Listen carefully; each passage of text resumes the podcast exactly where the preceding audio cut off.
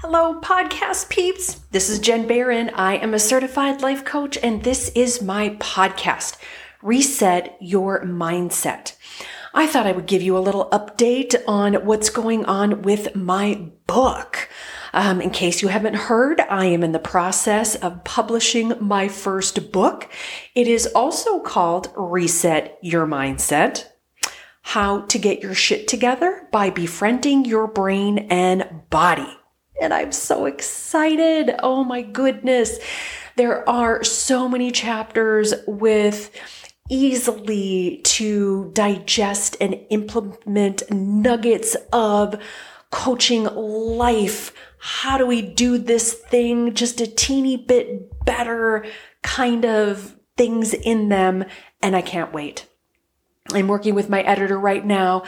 She is getting ready to submit the manuscript to 6 different publishers. So please keep your fingers, your toes, your ankles, everything crossed. I can't wait. I can't wait for this next step. So that's what's going on over here. I wanted to tell you about a situation that I had with the phenomenal woman who is redoing my website. Her name is Tricia. She lives in the UK and she's the bee's knees. And so she created a mood board, which was lovely and amazing and resonated with me so very hard. And then we had a couple months where we were each doing some things, and then we were ready to get started with the revamp of the site. And she went through and put things together and sent me the first mock-up. I think that's what they're called. If they're not, whatever. And I opened it and it did not resonate with me. It just didn't feel like me anymore. It was perfect with the mood board. The colors were there. The images were there. Oh my gosh. It was a beautiful representation of the mood board, except I had changed. I wasn't the same person who had created the mood board just 3 months ago. It just wasn't me anymore. And when that thought crossed my mind, I literally wanted to puke. I felt nauseous. My anxiety started to raise. I'm like, oh my God, she has spent hours, heaven only knows how long, on this project so far. And there are a lot of things that I want to change. What am I going to do? How am I going to say this? And a little bit of background.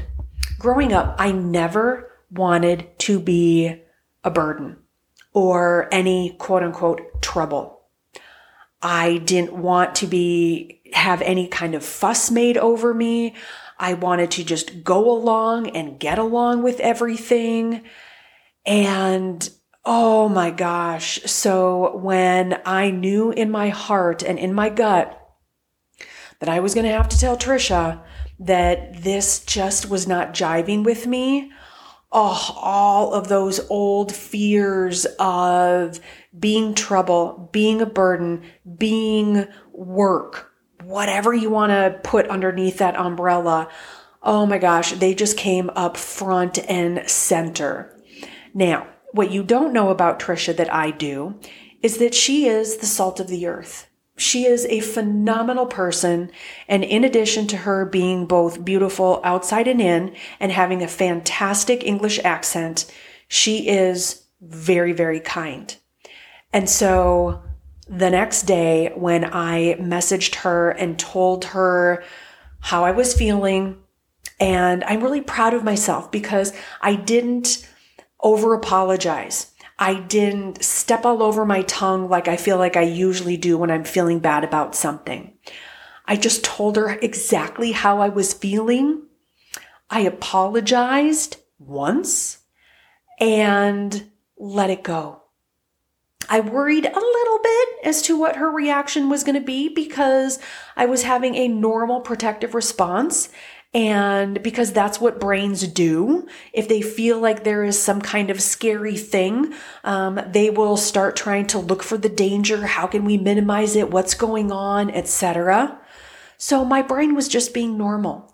And I was doing all of the somatics and all of the things that I know that are soothing to my nervous system. And so when I got her reply, which was so kind and so sweet and reassured me that this is completely normal and very much a part of the process, thank you, Tricia, I felt so good. I felt the goodest because I was honest with myself and I was honest with her. And I was willing to feel like I was being trouble or burden or whatever.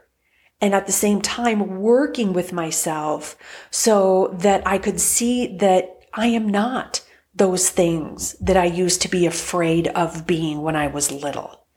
It was very, very interesting. And I'm grateful that that came up with such a safe person. I knew that it was going to be okay. It was a scary process to work through, but I did it. I spoke my truth. I was honest. I kept it short and sweet and to the point. And the next meeting that we had the following week was awesome.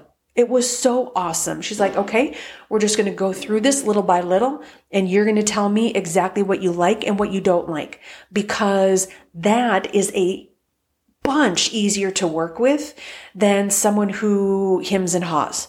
And I am not, or is it hem and haw? I don't know. I am not one of those people. I have very strong opinions on things, and when asked them, I will give them. So it was not hard for me at all to say yes on this, no thank you on that, this needs to be changed, that needs to be changed. Do not have a hard time making decisions like that at all. So I wanted to share that with you. Just let you know that when we're going through things and when stuff comes up, sometimes old parts of us will get a little activated, get a little rubbed up on, and we get to decide how we're going to show up for those parts, what we're going to do for those parts. Are we going to ignore them? Are we going to silence them? Are we going to push them down with chocolate or Chardonnay, which were my two favorites for a very long time? Or are we going to show up for them? And this time, I chose in the best ways possible to show up for me. So I wanted to share that with you. I wish you a wonderful day. Thank you so much for being here. I appreciate you and I appreciate your time. I'm Jen Barron. I'm a certified life coach, and this is my podcast, Reset Your Mindset.